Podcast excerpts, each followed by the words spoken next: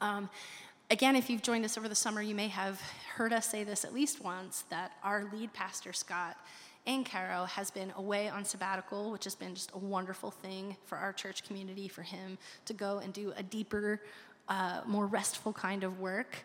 But he will be back next week preaching. So we're so excited about that. But that means we have one more dear friend of the Foundry who is going to come today and open God's word to us and just speak from um, his experience and, uh, and truly the way he really lives this out. Um, he's going to talk to us today and open God's word. So, would you welcome Andy McNeely this morning? You can clap.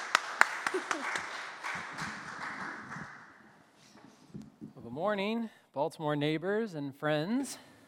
Glad to be here again. Thank you all for the honor of being invited to preach and being able to again uh, stand before neighbors and preach the good news of Jesus Christ, something that has radically transformed my life. And if it hasn't transformed yours, it's my prayer that someday it will. Um, it was our founder and the one who we follow, Jesus, who said that he came to earth to seek and to save the lost. In Matthew chapter 9, verse 13, Jesus says that I have come for sinners.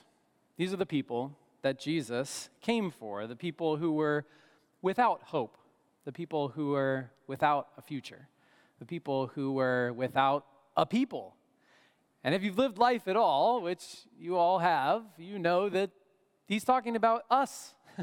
That's us. We have been in those places without and in need of the love of Jesus. And that's who he's come for. So, in the book of Acts, which is what we'll be studying today, if you have your Bible, it comes right after, hopefully, the well worn pages of the gospel in your Bible. Matthew, Mark, Luke, and John is followed by Acts, which is the story of what the young baby church looked like uh, as soon as Jesus had established it. And the book of Acts begins with Jesus uh, departing. And as Jesus departs from this earth, you can imagine it's a sad moment. The Jews uh, who were following him and had become Christ followers, Christians, they, of course, were wildly upset and broken because they had waited centuries and generations for the Savior, for the Messiah. And here he was in Jesus, and now he was leaving. But it also was a markedly sad, disappointing moment for Gentile Christians, for those who didn't grow up as one of God's people and for them, Jesus was the embodiment of an invitation to join up in God's story. And now they watch as that disappears into the heavenly realms. It was a, a difficult moment. But Jesus, as God always does throughout the scripture, does not leave us without hope. And that's where we pick up in Acts chapter 1, verses 7 and 8. Jesus says to his disciples, it's not for you to know the times or the dates that the Father has set by his own authority. Jesus is saying, I'm coming back, but you won't know when. But you will receive power when the Holy Spirit comes on you, and you will be my witnesses in Jerusalem and in all of Judea and Samaria and to the ends of the earth. That's the phrase that we're going to sit with today the ends of the earth. The New Testament, these words that Jesus spoke, would have been written in the Aramaic language Jesus spoke and the Greek, which it was the New Testament's written in. There are undertones from the Hebrew Old Testament, and there's also Egyptian texts that also help us, all those things, understand that that phrase to the ends of the earth might be better translated for us where heaven meets earth.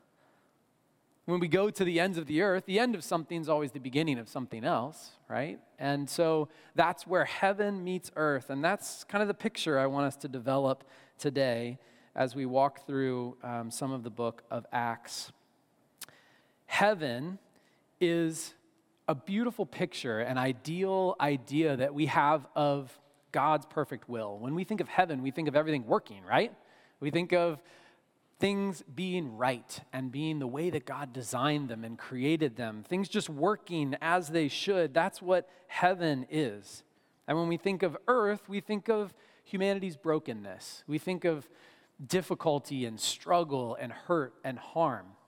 And where these two meet, where heaven meets earth, is what the ends of the earth is like. It's a place where everyone is heard. It's a place where each person is cared for with patience and love. It's a place where the wrong things are made right and where there is no pain. It's a place where the power structures that have caused harm are no more and instead power is shared. It's a place where Jesus' words, when he said that I have come that you may have life to the full, that's where it happens. That full life happens at the ends of the earth. And as we should expect from reading the Gospels, the story of Jesus, we should expect that Jesus would be the one who would lead us to the ends of the earth. And he is.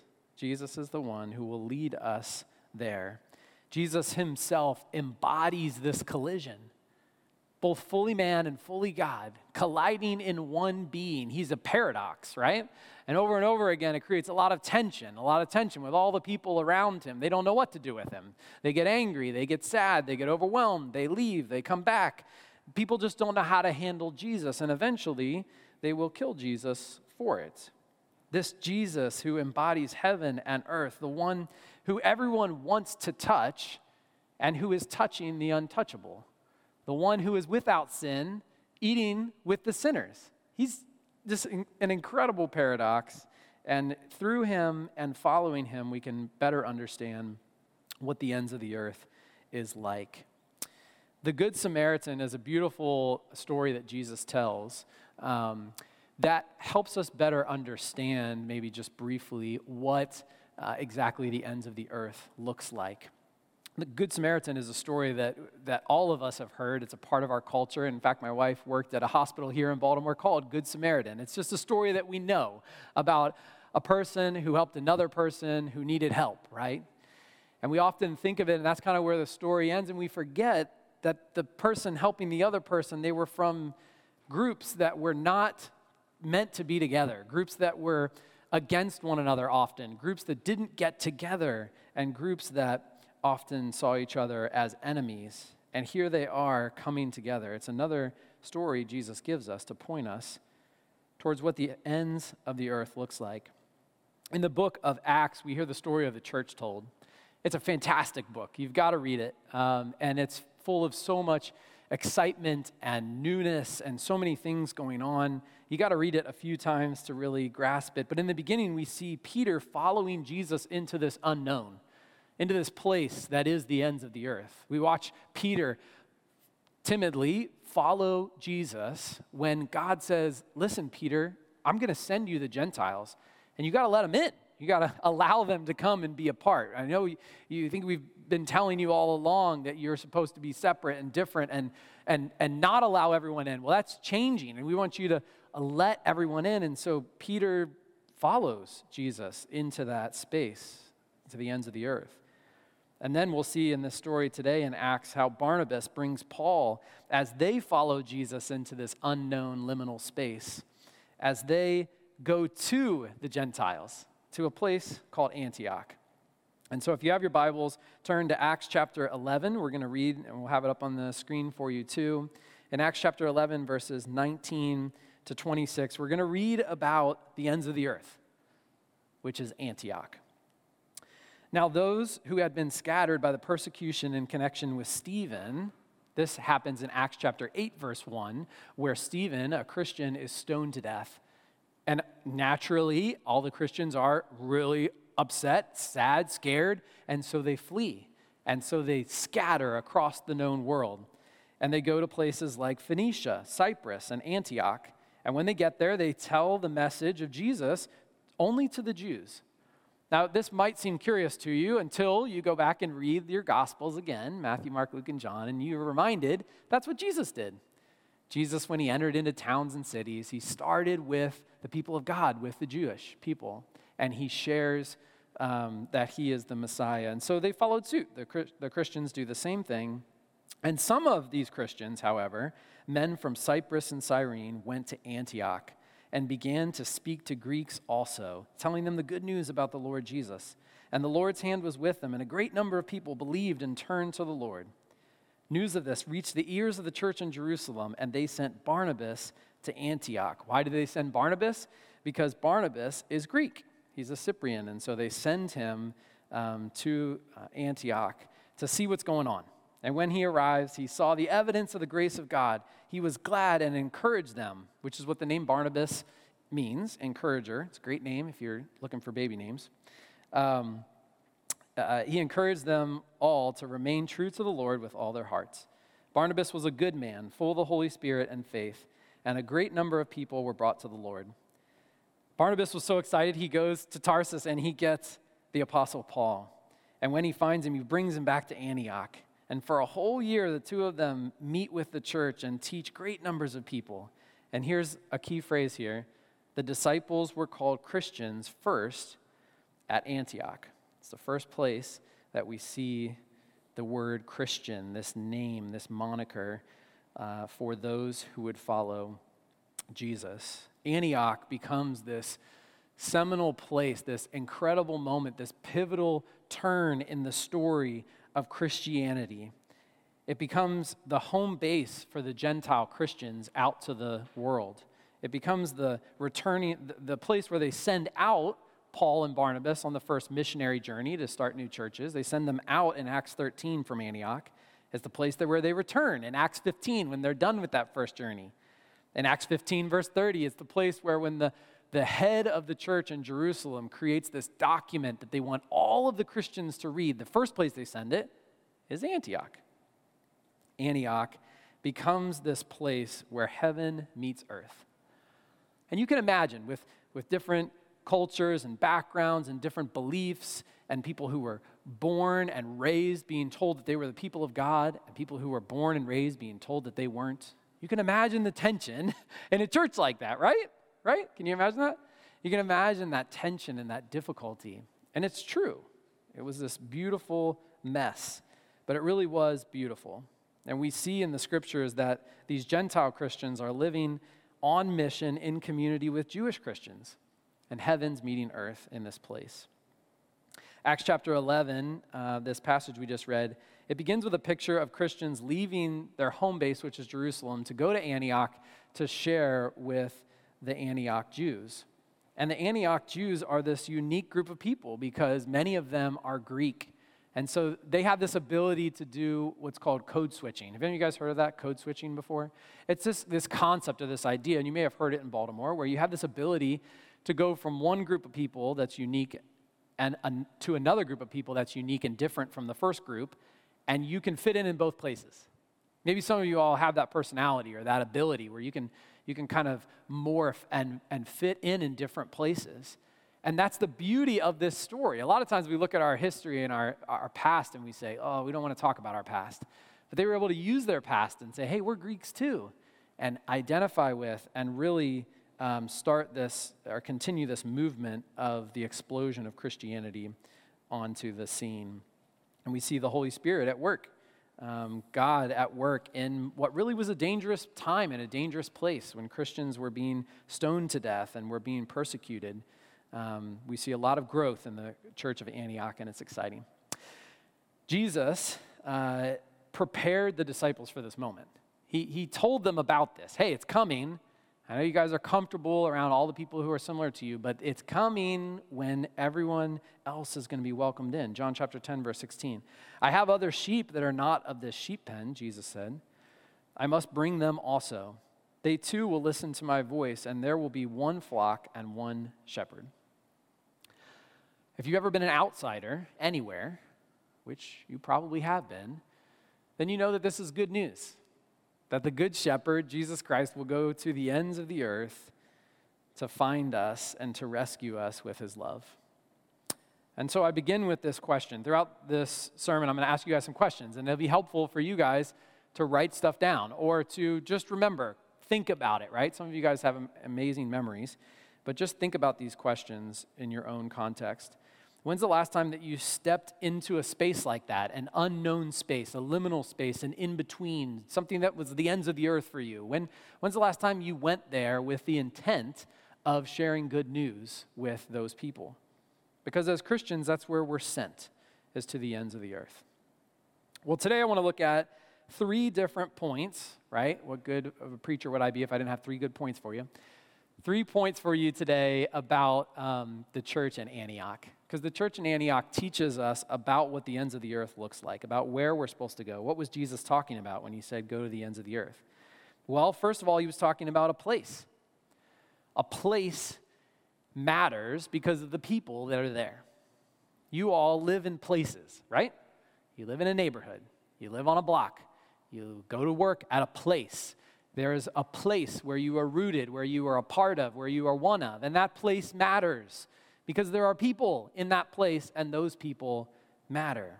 We learn the, uh, from the church in Antioch that the place matters. The place of Antioch is, is a city on the southern tip of modern day Turkey.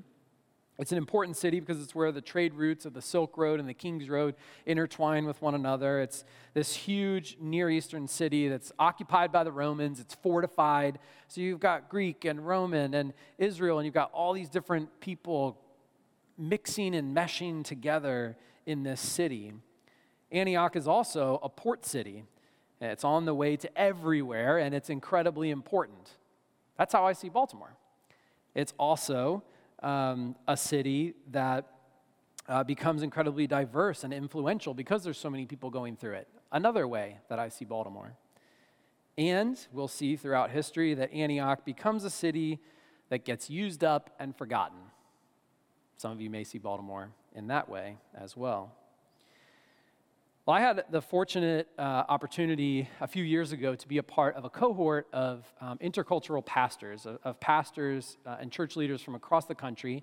Um, and we were uh, all seeking uh, to learn more from each other's experiences about how to lead intercultural churches, about how to lead churches that were made up of people from different cultures, different backgrounds. And the church that we led here in Baltimore, and North Baltimore, uh, was such a church. And so we were really curious. I got to be a part of this group.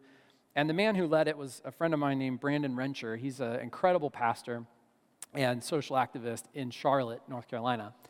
Uh, he's the type of person that is really challenging. Do you have someone in your life like that who, like, whenever you're around them, you're kind of exhausted because they just challenge every thought you have, and you're just like, oh, this is so good, and I need this, but I'm also exhausted, right? It's not the place you go for rest, um, but it is the place you go when you want to be challenged. Uh, my friend Brandon is like that. Um, and in this group, he, he said this as we were studying this passage. I wrote this down. These Jewish Christians, they don't limit themselves to only speaking about the good news to of Jesus to the Jews, they enter into relationship with non Jews, with persons and communities from diverse religious, cultural, and political backgrounds. He asked this question What happens when the mission of Jesus does not abide by the segregationism or assimilationism of the day? What happens when these Jewish Christians enter into solidarity with Gentiles? The reason that the place you are matters is because there are people there who you need to be in solidarity with. You need to be linking arms for good purposes, to do good things with the people around you. That's what community is. It's so important that we live in that way in the places where we are. Place matters. And so I ask you, what are the places that you find yourself in? And does it feel like the ends of the earth? Are you starting to see and sense and taste heaven on earth in those places? Because you are a keeper of heaven. With the Holy Spirit in you as a Christian, you get to bring heaven to that little slice of earth where you are. And so I'm asking you, is your place, does it, does it taste like heaven? Place is one of the things we learn from the church in Antioch about what the ends of the earth look like. The second is power. Power matters, and power is used by us and against us, and sometimes for us. Power is such an important conversation to have, but an interesting and awkward one to have when talking about the Christians in this story. In the church in Antioch, these Christians were Jewish Christians, most of them, and they would have in Antioch been by far the minority, and certainly people without power.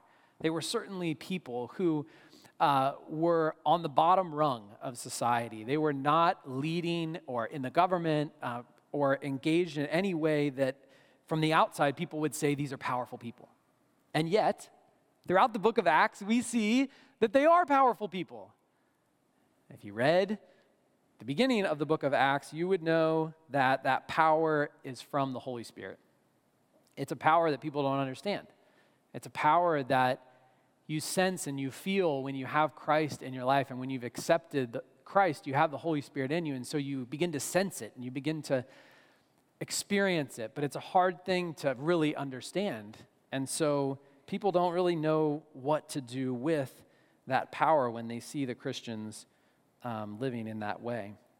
One of the things that um, uh, Brandon, my friend, this is probably the best quote, the best thing from this whole sermon. So if you want to write something down, this is the thing to write down, okay? We'll put it on the screen for you. The new Jesus movement that we read about here in the church in Antioch, it did not operate by power over domination. We know what that looks like, right? That, that's abuse. We live in a city where, if you watch the Orioles games, you see lots and lots of commercials about uh, this law group who is inviting those who have been harmed by church leaders in the past to work with them um, to get. Um, to, you know, to, to sue those people. And, and that is a good thing. It's good that there is um, action being taken about that. But that's a reality in our city where abuse is happening, where power is used over. That's not, that's not the way these Christians are living. They're also not living power under. That's toxic charity. That's, that's belittling people, right? By uh, having a sense of arrogance when you serve people. No, this is a very different thing. It's not over, it's not under. It's a power with, it's a power beside, it's linking arms in solidarity.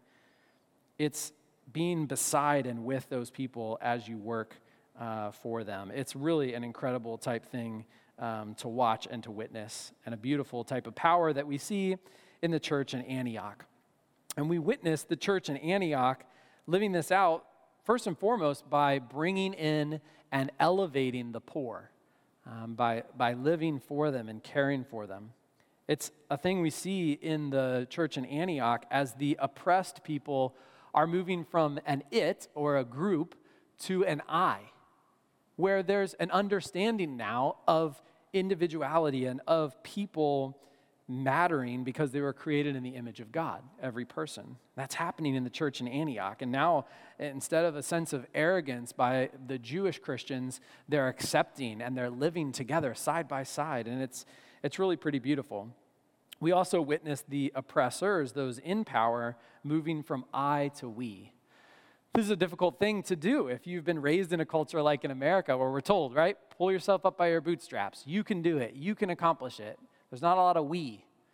But as you engage with in a city like Baltimore, when you engage with people from other countries, you engage with people from other communities, you start to see that it's not like that everywhere in the world. And the Christian way is communal. The Christian way is a we, it is us together. And it's important that that move is made in the church in Antioch, power is about spirituality. That power is coming from God. And so you have to ask yourself whose power are you operating in? When you are seeking the ends of the earth, when you're looking to go out and to use the power that you have, is it the power of Christ that you're using, or is it your own personal power? So the church in Antioch teaches us that the ends of the earth is a place, the ends of the earth is power, and the ends of the earth is protest. Protest is a word that in our city often gives us, it rubs us, right? It makes us uncomfortable, and we're just not sure what to do with that. Well, you're not alone. Uh, that word protest is a hard word to swallow and to wrestle with. But the word protest, I want you to think about it in terms of standing. Now, we all know that to protest something is to stand up, right? You stand up for something. You know that something is true, that something is right. You can use the scriptures to know what those things are. And, and to stand up for that is a beautiful, incredible thing. That's a protest. But to protest is not just to stand up, it's also to stand with. If you find yourself standing and you're alone, check yourself and see if maybe the reason you're alone is because you're seeking more power. But if you're doing it right, you're standing up for the truth with others for the sake of others. And thirdly, you're standing in the power of Christ. If you find yourself standing up protesting something and you're standing up for truth with others and for the sake of others and in the power of Christ, you can't go wrong. You're in the right place there. But it's also, as you know, if you've ever been to a protest like I have, it's, it is uncomfortable. It is tense. It is difficult. It's not relaxing. Uh, it is a very tense place. It's the ends of the earth. But I've also seen heaven meet earth in places like that. Um, protest is, is an important thing that we learn and see from the church in Antioch. And the, one of the ways uh, we're going to talk about um, the church doing that.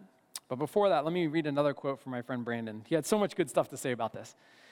He said, These, th- these acts that the early church committed, electing mixed race deacons, ministering to the needs of racially mixed widows, choosing to participate in a family by baptism and not by blood, are acts of resistance, practices of struggle that bring into existence a new way of life if you're Irish or um, Italian or really from many different countries, you may have a real genuine sense of family. Uh, my wife's family is from Ireland. Her grandfather came over on a boat by himself, and uh, family's everything. Family is just, uh, it, you would die for your family, right? Blood is thicker than water, we say, except for these Christians who say that the, bapt- the waters of baptism are what will unite them. And so they come across, they come together across racial lines, across lines of poverty and wealth, uh, you know, across all of these different lines, and they live life in Antioch in a way that we should model as Christians. My friend Brandon, I was telling you about, um, he was mentored by uh, my favorite theologian, my favorite um, uh, commentaries that I've ever read uh, are written by a man named Willie James Jennings. Um, Willie James Jennings is a brilliant um, man with incredible insight. He's an African American pastor um, and theologian, professor. He, uh, write, he wrote the commentary on the book of Acts that I'm preaching from today. And he said that Barnabas is really the star of this story. A lot of times we look at this story in the beginning of Acts chapter 11, it's Peter. And at the end of Acts chapter 11, it's Paul. And you miss that Barnabas is the connector. Barnabas is the one who took a step and did the difficult thing, who put himself out there on the line to become the bridge from Jerusalem to Antioch. Uh, it's really beautiful. Willie James Jennings says that Barnabas carries the story of newness in his body, that he becomes a site of the in between, this place where heaven meets earth at the ends of the earth. That's who Barnabas becomes. And Barnabas, along with all of these other followers of Jesus, they start to raise a ruckus basically. They have they're living in such a countercultural way that the Romans begin to get a little afraid of them in Antioch and the Greeks and the Jews and everyone doesn't know what to do with them. And one of the ways we see this expressed is that they give these people a name and they call them Christians initially in this story, we see that it wasn't a compliment. It wasn't like something that Christians gave themselves that name. No, they were called that as something that was like, you guys are weird. You guys don't fit in here. And so we got to give you this group a name. And that was the name that they were given was Christians. And today it's something that we love and that we accept. I love it. I like being called Christian because it has the name of Jesus in it. Um, but initially, that's not what it was. It was almost an act of protest to be called a Christian. It was to say, I don't fit in here, and for good reason. We want to live differently, we want to be different. That reminds me of the Freedom Riders of 1961, a group of black and white, rich and poor, educated differently, coming from different backgrounds, different socioeconomics, got together on a bus and they rode into towns and neighborhoods where they were not welcomed. And instead of witnessing at first heaven coming to earth, they witnessed fire bombs and they were harmed, and people were just violently terrible towards them. They entered into this dangerous space at the ends of the earth, but they did it with intent to protest against what was wrong and to stand for something right and it made a huge uh, world changing difference. I began to think this week how is the foundry protesting? What is the foundry standing against, standing for? And, and I had all sorts of things flood to my mind. I've uh, been engaged with the foundry for oh, at least 10 years now. I count myself a friend of many of the staff and people here at the church. And so I kind of know your story, and and it wasn't hard to come up with ways that the foundry is protesting against um, the, the false ways of, of the world. Here are some that I thought of off the top of my head. One, uh, the foundry protests against busyness. One of the clear examples of that is that your uh, senior pastor w- w- been away for three months on a sabbatical. That's beautiful. That's you all saying, listen, we're not going to continue to be busy. We're not going to continue to overwhelm someone. We're not going to continue to ask more of. We're going to have them take a break. That, that's countercultural, right? Like most of our workplaces don't say that to us. Hey, take a break for a few months. No, they, right? They're coming to you and they're like, here's another project. Here's some more people. Help me more, you know? Um, but the church has this ability to stand in that way. And by you all doing that, it gives you a story to tell when you're at your workplace. Not in a way where you're like, oh, I wish you would give us one. You know, it sucks working here. Don't do that.